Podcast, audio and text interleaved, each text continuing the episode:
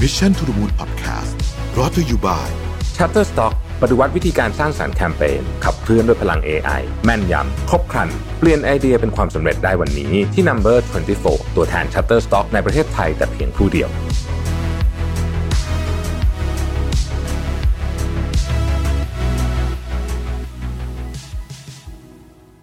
สวัสดีครับยินดีต้อนรับเข้าสู่ Mission to the Moon Podcast นะครับ คุณอยู่กับโรวิทานุสาหะครับ วันนี้จะมาวิเคราะห์ปรากฏการณ์เทสลาในประเทศไทยกันนะครับเทสลายอดจองวันเดียวนะฮะ4,000 กว่าคันนะฮะในขณะที่ยอดจองรถทุกแบรนด์ในงาน Motor Expo เนี่ยที่จัดมา 9 วันแล้วเนี่ยนะฮะยังยอดจองแค่หมื่นกว่าคันเองก็คือเทสลาแบรนด์เดียวนี่คือสัตว์เข้าไปดุเดือดมากจริงๆนะครับทีนี้เนี่ยทำไมถึงถึงดุเดือดขนาดนั้นนะฮะภายในเพียงแค่ 24 ชั่วโมง ยอดจอง 4,000 กว่าคันนะครับ ก็ผมคิดว่าราคาเป็นประเด็นสำคัญนะครับเทสลาเปิดมา 2 ตัวนะฮะสตัวล่างของเทสลานะครับคือโมเดล3แล้วก็โมเดล Y นะฮะเริ่มต้นโมเดล3เนี่ยนะครับเป็นตัวเลขกลมๆเหมือนกันล้านเจ็ดห้านะครับโมเดล3นะฮะล้านเจ็ดห้าคือตัวธรรมดานะครับตัวที่แพงขึ้นมาคือ long range ซึ่งเป็นตัวที่วิ่งได้ไกลที่สุดเนี่ยนะฮะคือ 2 ล้านนะครับแล้วก็ตัว performance คือตัวที่เร็วที่สุดเนี่ยคือ 2.3 ล้าน ตัว performance เนี่ยวิ่ง0ถึง100 3.3 วินะฮะ 3.3 วิเนี่ยวิ่งพอๆกับพวก Lamborghini ตัวที่ไม่ได้เป็นแบบ performance แบบสูงๆนะตัวธรรมดา Lamborghini อ่าฮูราคันตัวปกติผมว่าวิ่ง0ถึง100ประมาณเนี้ยนะฮะเดี๋ยวจะเร็วกว่านี้นิดนึงนะครับ แต่ว่าวิ่งชนะพวก 911 นะ Tesla Model 3 Performance เนี่ยนะครับ แล้วก็ตัว Long Range กับตัว Performance เนี่ยเป็น All Wheel Drive โมเดล Y แพงขึ้นมา 2 0 0 0 0 0ง่ายๆ คิดง่ายๆ แพงขึ้นมา2 0 0 0 0 0นิดๆ ทุกอันนะครับ เพราะว่ามันอ้วนกว่าใหญ่กว่าอะไรเงี้ยนะฮะ ประเด็นที่น่าสนใจก็คือปกติเนี่ยราคารถยนต์ในบ้านเรากับเทียบกับสหรัฐอเมริกาเนี่ยมันจะต่างกันเยอะมาก อย่างน้อยๆเท่าตัวบางรุ่น 2 เท่าครึ่งนะฮะเดี๋ยวนี้เรื่องภาษีดีขึ้นก่อนจะเหลือสัก 2 เท่าอะไรแบบเนี้ยแต่ว่าราคาของเทสลาในสหรัฐอเมริกา กับที่เมืองไทยเนี่ยใกล้เคียงกันมากอะผมยกตัวอย่างแล้วกันนะครับModel Y ตัว performance เนี่ยยังไม่ใส่ เดี๋ยวจะบอกว่ามี option อะไรให้ใส่บ้าง ยังไม่ใส่อะไรเนี่ย ราคาออกมาอยู่ที่ 62,000 เหรียญซึ่งมันคือประมาณ2ล้าน2ก็คือต่างจากเมืองไทยแค่ 3 0 0แสนเท่านั้นเอง แต่เมื่อใส่ option ซึ่งซึ่งผมก็ใส่ไปด้วยเนี่ยนะฮะคือออปชัน full self driving capability นะเมืองไทยมันมีตัวย่อโดยชื่อ FSD นะฮะ option ตัวนี้มัน2 0 0แสนกว่าบาทนะฮะเมื่อใส่เข้าไปเนี่ยของเมืองไทยก็จะอยู่ประมาณสัก2ล้านเแต่ option ตัวนี้ค่อนข้างแพงที่อเมริกานะหมื่นห้าพันเหรียญนะฮะเพราะฉะนั้นถ้าเกิดใส่ option ตัวนี้เข้าไปซึ่งมันทำอะไรได้เยอะมากเลยนะ เช่นเอารถ รถเรียกรถมาจากที่จอดรถมาให้เขาเรียก auto summon อะแล้วก็มีอะไรอีกเยอะแยะเต็มไปหมดเลยเนี่ยนะฮะที่เกี่ยวข้องกับ self driving เนี่ยนะครับซึ่งผมคิดว่าถ้าจะซื้อเทสลาทั้งทีเนี่ยอยากลองเล่น tech พวกนี้เนี่ยก็น่าใช้ที่อเมริกาถ้าใส่ option นี้เข้าไปแล้วเนี่ยจะราคา 3 ล้านบาท ในขณะที่เมืองไทยใส่ออปชันนี้เข้าไปจะอยู่ที่ประมาณ 2 ล้าน7แสนนิดๆนะพูดง่ายๆคือว่าถ้าเกิดอัดแบบเต็มที่เลยเนี่ยนะฮะราคาเมืองไทยดีกว่าที่อเมริกานะตอนนี้นะฮะสำหรับเทสลา เดี๋ยวก่อน disclaimer ก่อน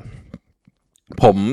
กดจองมาแล้วด้วยเหมือนกันนะครับเพราะว่ามันค่าจองมันสี่พันเท่านั้นเองนะฮะแล้วผมก็กดจองไปเรียบร้อยแล้วผมใส่เต็ม เพราะว่าเชื่อว่าถ้าอยากจะลองเล่นรถแบบนี้แล้วเนี่ย ก็ควรจะต้องเอาแบบ เอาให้มันแบบสุดๆไปเลยนะฮะ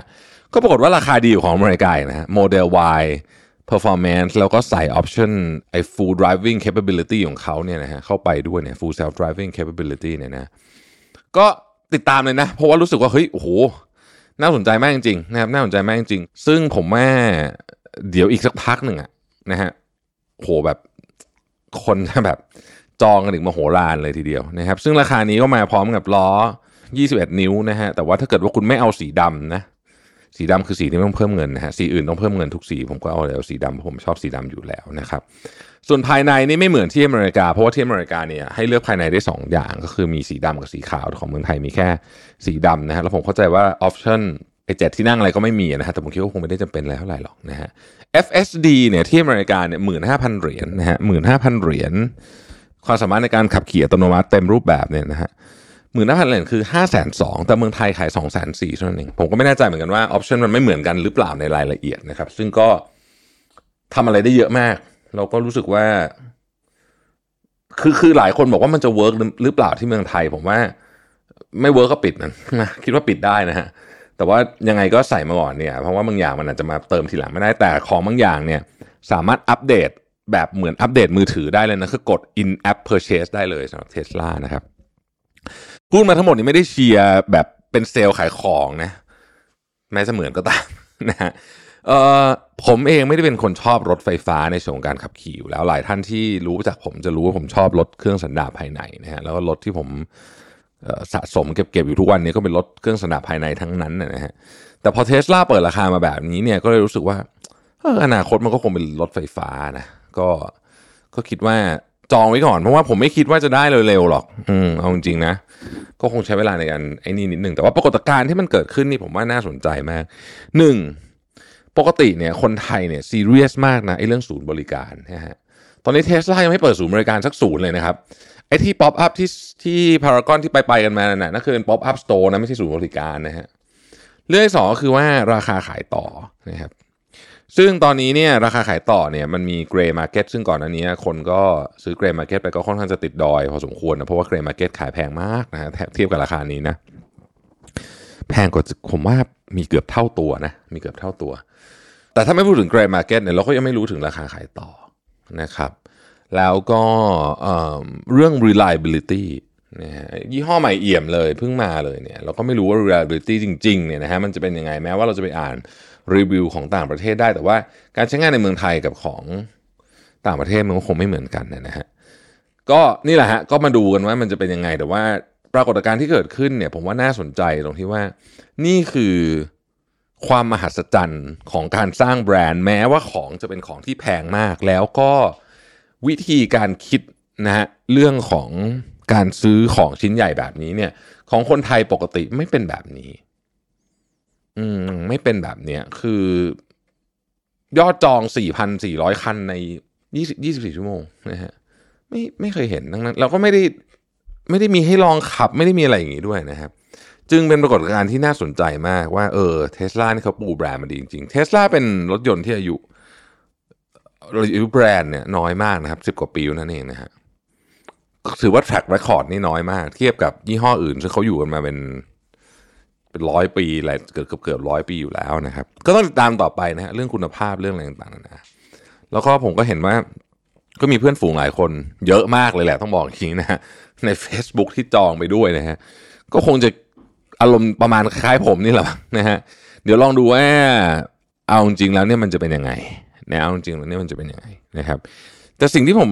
สนใจมาก ถ้าใครมีข้อมูลเพิ่มเติมในเล่ามามามาพิมพ์ในคอมเมนต์หน่อยคือว่าทำไมราคามันถึงใกล้เคียงที่สหรัฐอเมริกามาปกติไม่เคยเห็นรถอะไรก็ตามแม้ว่านี้จะประกอบที่จีนก็เถอะเข้าใจ แต่ว่า ไม่เคยเห็นรถอะไรก็ตามที่สามารถทำราคาได้ใกล้เคียงหรือในกรณีนี้ถ้าเกิดรวมออปชันที่ผมว่าเข้าไปด้วยเนี่ย ถูกกว่าที่สหรัฐอเมริกานะอืม น่าสนใจมากนะ น่าสนใจมาก ข้อมูลล่าสุดจาก Tesla Gigafactory ที่เซี่ยงไฮ้เนี่ยนะครับ ระบุว่าตอนนี้เนี่ย สามารถผลิตได้เดือนละ 1 0 0 0 0แสนคันไปเป็นเป็นที่เรียบร้อยแล้วนะครับ ซึ่งถ้าเป็นอย่างนี้จริง ๆ นะ เราก็น่าจะได้ไม่นานนัก แต่ 1 0 0 0 0แสนคันต่อเดือนคือ 1.1 ล้าน2แสนคันต่อปีเนี่ยขายเฉพาะที่จีนก็ 7 5 0 0 0 0 คันแล้วนะครับคือเรียกว่า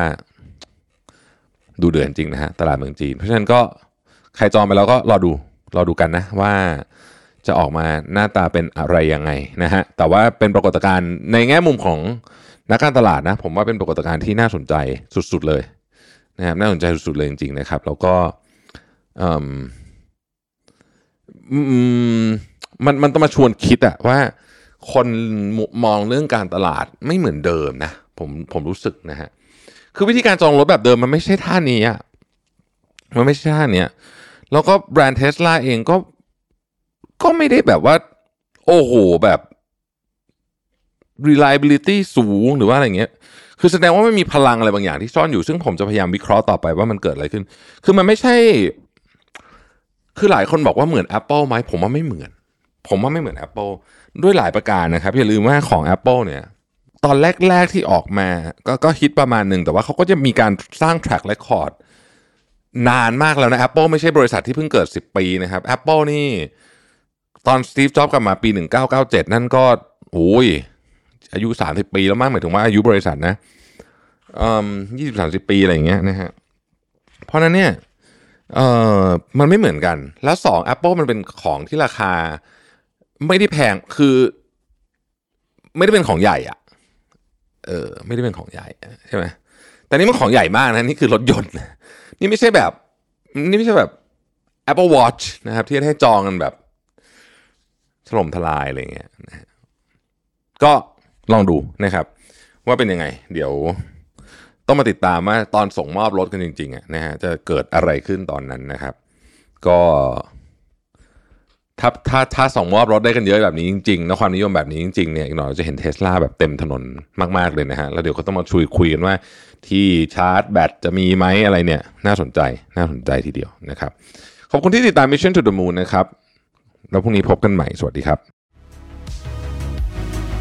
Mission to the Moon Podcast Presented by Number 24 ตัวแทน Shutterstock ในประเทศไทยแต่เพียงผู้เดียว ให้ทุกการใช้งานลิขสิทธิ์เป็นเรื่องง่าย สร้างสรรค์ด้วยความมั่นใจ It's not stock it's Shutterstock